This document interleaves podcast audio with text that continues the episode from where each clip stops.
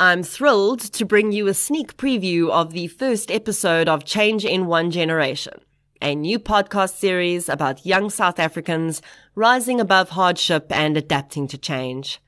The show is hosted by legendary journalist Ruda Landman and leadership expert Dr. Frank Magwegwe.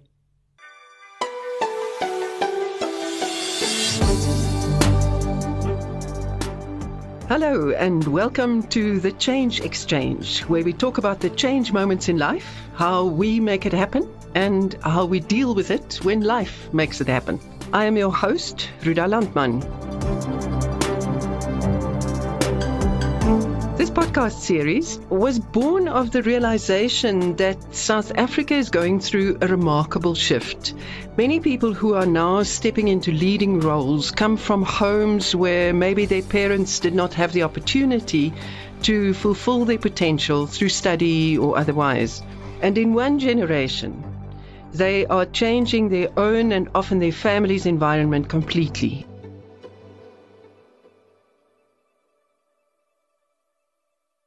I'm joined at the microphone by Dr. Frank Magwegwe, whose own story illustrates what we're talking about. He was once homeless, and now he teaches financial wellness and personal empowerment at GIBS, the Gordon Institute of Business Science in Johannesburg. And one of his main areas of uh, research is the science of change. So, we're going to introduce you to wonderful guests who will tell us their story of change and Dr. Frank will help us understand it in much more depth by putting a theoretical framework around it. We have a great guest in studio with us today, but I'll surprise you with that later. First, Dr. Frank, science of change. Is it even possible to say that, to make up a formula for change? Absolutely, Ruda, it is. I'm so excited. Um, you know, stories of change really help us to unpack how people deal with change. And often, when people look out to others, they think they're different from me, they're special. That's why they have been able to change in one generation and achieve amazing stuff. So, what we want to do on this podcast is to take away the black box of change, is to bring research, is to bring formulas that are out there that really speak to what do people who are able to navigate change, what do they do different from those who perhaps are a little bit find it a little bit challenging to deal with change. And there lies in the science of change. We need to understand those who are good at change, what is it that they do? And I'm sure we're going to learn a lot from our guests on that. You've even distilled what looks like a mathematical formula. Absolutely. One of my very, very, very um, exciting moments a couple of years ago was coming across this idea of the change formula. Literally, Ruda transformed my life. I've always been interested in change, my own story of change, but how do people navigate change? Then, boom, one day I'm just doing my research, I'm thinking about how do I communicate ideas around change, and I come across this formula. And it's so simple, Ruda. It's so intuitive. It simply says, for change to happen, three things need to be in place. The first one, the individual must have some sense of being dissatisfied with their status quo. In other words, I'm kind of unhappy. I'm kind of, I don't like how things are currently. So that's the D in this formula. Then we've got a V. V really speaks to a vision. I like to think of it more as a compelling vision. You know, the idea that I sit and say to myself, when this change has taken place, there is the future that I will be part of, and it's so exciting, right? That's what enables you to want to embark on this change because the vision is so compelling. But of course, research tells us you may be dissatisfied, you may have the vision, but if you cannot take baby steps, if you cannot take the first step toward that change, it will be very difficult to start that journey of change. And so, there, folks, you've got it. The change formula simply says D times V times F has to be greater than resistance to change for any person to be able to navigate change. And of course, it's important, Ruda. I didn't say D plus V plus F. I said times. That is very important and deliberate. Because what he's telling us is this. None of those three elements can be a zero. As we all know, zero times anything is a zero. You need a little bit of the dissatisfaction with the status quo, you need some compelling vision and definitely you need to be able to take those first steps. I like to think of them as baby steps. And there is the change formula. And it will really underpin a lot of our work during this podcast series. Let me immediately bring in our guest because she's nodding her head off. Ofentse Pitse, you are um, an architect mm-hmm. and first black South African woman to conduct and own an all black orchestra. Um, classical orchestra, I assume. I mean, they've been bands, but not orchestra orchestra.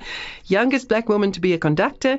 Mail and Guardian's Power of Woman 2022 recipient. Well Welcome. Thank you very much. I mean, thank you for having me um, on this very interesting morning when you're talking about change formulas. Why were you so uh, in such agreement with what Dr. Frank was saying? I was in such agreement because with change, um, there's a lot of resistance, right? And that that really tied into my story, and especially when you mentioned the baby steps, right? So that immediately took me to when I was a kid, and then um, all I, you know, all you have as a kid is just dreams, and you you everything is limitless as as a kid, and then you grow up, and then you're dealing with real life stuff, right? So I always try and maintain um, looking at the world with the same eyes I had as a kid, right? Because resistance will always be there. So I always try to keep that at the core of everything that I do. So that is always my subject matter, looking at the world through the eyes of of of, of a child. So in that way, resistance will come. You know, each level, new level, new devil.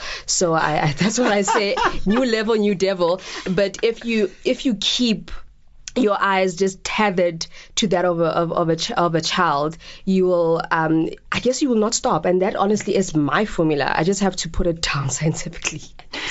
Let's take you back to when you were a child. Mm-hmm. Um, your mother and your grandparents played an enormous role. Tell us about yeah. them.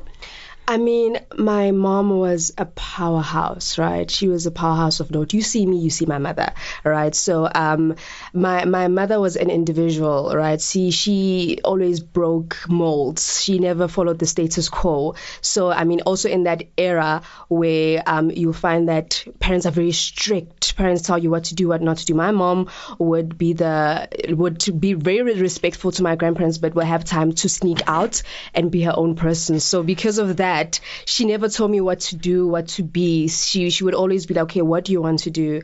Which school do you want to go to? Okay, what is needed? And I mean, at that time, um, with her educator's salary, the the little that she she made, she always made sure that whatever I needed, I never lacked, especially in terms of education. So that was always at the core of my upbringing. My grandparents as well. So it was like generational passing on of the proverbial basin of education that you know at um, in order to be great you need to be believe in something that is greater than yourself and that was always like my upbringing that education's at the core of it but also they they really instilled being an individual and would always ask me what is it that you want to do and would always question are you sure about that so I was a kid already reasoning you know I already had that mind so I guess that is the kind of upbringing I had in a yes you were lucky very educational yeah very educated and educational home yeah. yeah. Dr. Frank the role of the first people we meet in our lives? I was listening to that with so much interest because a couple of things, you know, come out.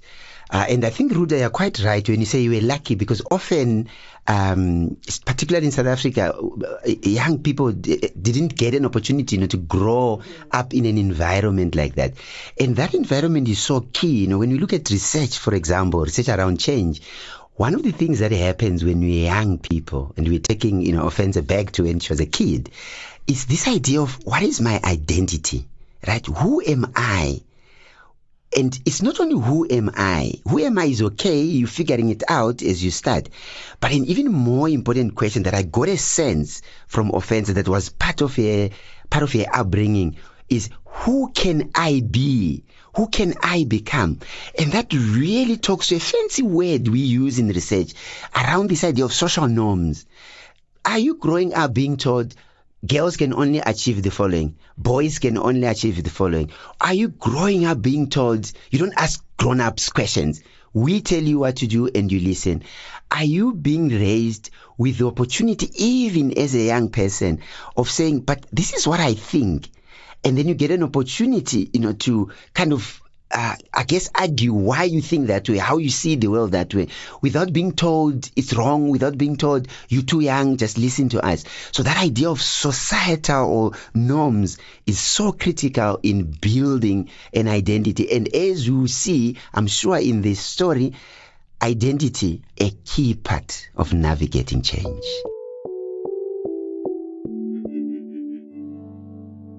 People don't spend a lot of time thinking about financial services.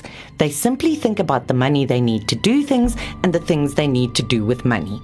That's why at BrightRock, we don't think of ourselves as a financial services provider. Rather, we're a money company. In fact, we're the needs matched money company.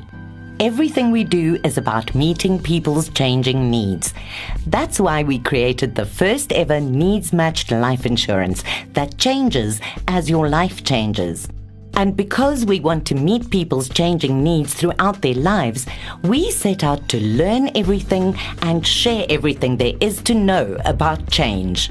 We call it Change Science, and you can learn all about it at the Change Exchange, a free resource that's filled with tips, tools, and inspiring stories to help you navigate change in your life. You can find more on changeexchange.co.za or on your preferred podcast platform. Just search for Change Exchange made just for you by BrightRock, the first ever needs matched life insurance that changes as your life changes. Welcome back to Change in One Generation, where our guest is Ofentse Pitse, architect and conductor.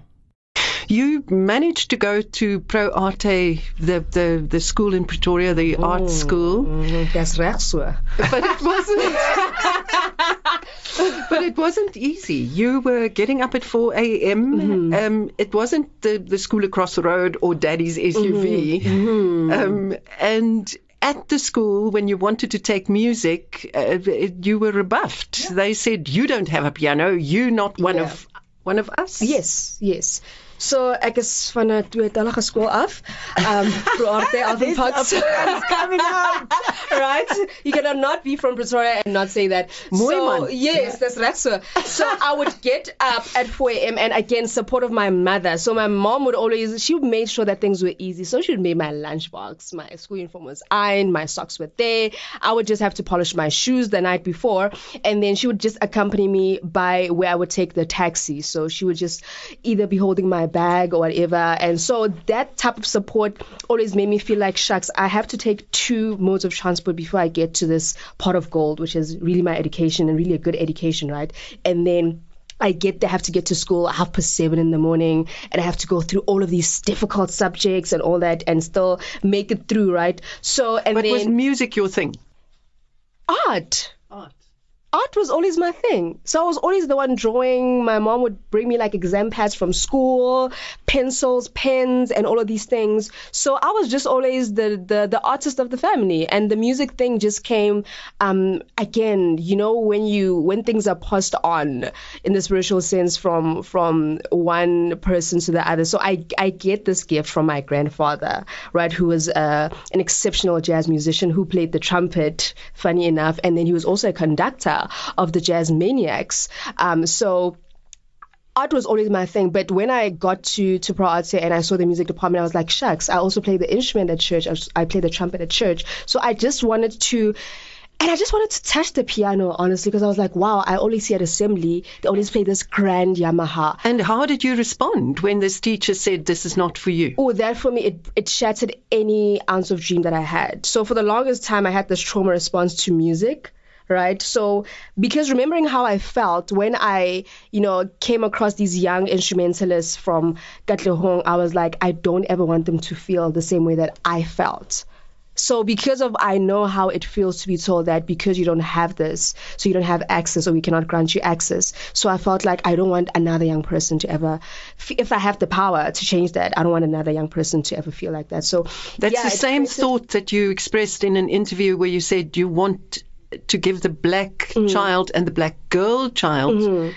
a place at the table. Exactly, a seat at the table. So because of that, I remember even stopping to, I would never walk past the music department. I would take the longer route. So even if I have to go to like an English or a physics class, I would just, because I'm like, even hearing the tones of the piano or whatever instruments would just make me feel like I can never attain that. So it would kind of like limit me and I did not like that feeling. So um, that was always my, I guess, the the fuel of how I'm here today because I was like, I don't want another young person to ever be told because you are from Mabopani, you're from Katleho, you're from Tembisa, you cannot um, be a musician or even play an instrument. This is not open for This you. is not open for Dr. you. Frank, you've made frantic notes. frantic. I am because I'm thinking, my goodness, it's and I, I'm so excited because when we listen to stories of change, we able to distill, like I said in the intro, those who successfully navigate, change. What is it that they do different from people who struggle with change? And here we've got this nugget Ruda. That's why I just had to write it down. So an important part of navigating change is earlier obstacles or earlier difficulties in life right? Is experiencing. And, and and we've got a fancy word in research. We call it resilience. Really this idea of um, successfully overcoming obstacles overcoming challenges. And it is so interesting that Ofentse used the word that we often attach to the idea Ruda, of um, resilience. She said she experienced trauma when she was walking past the music uh, department, right? And resilience specifically talks to that. Trauma, tragedy, difficulties, and what happens to an individual who have gone through that. They deal with that challenge, and we can come a little bit later to how they deal with it. But what happens to them is that because they successfully navigated the difficulties, a mindset starts establishing within themselves. You get and they fit say, for change. You get fit for change. You get prepared for change. And you say to yourself, you face a few obstacles and you say to yourself, my goodness, let me think about that trauma. Let me think about that challenge that I faced. How did I navigate it? Wait a minute.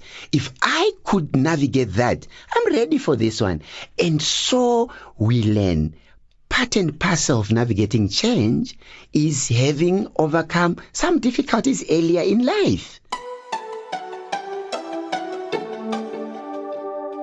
and then architecture. Why architecture and where did you get the funding? Whew. Because this was before NSFAS, huh? This was before NSFAS. It was in the formative years of NSFAS, right? Yeah. So, um, architecture, because, I mean, again, I did arts. So, my gift is the gift of art. So from a kid, I was drawing like in preschool, kids were drawing Stickman. I was drawing like SpongeBob, Johnny Bravo, like cartoon characters. You know, like my gym partner is a, is a monkey. I I had that understanding. So I don't know how my mind was wired as a kid.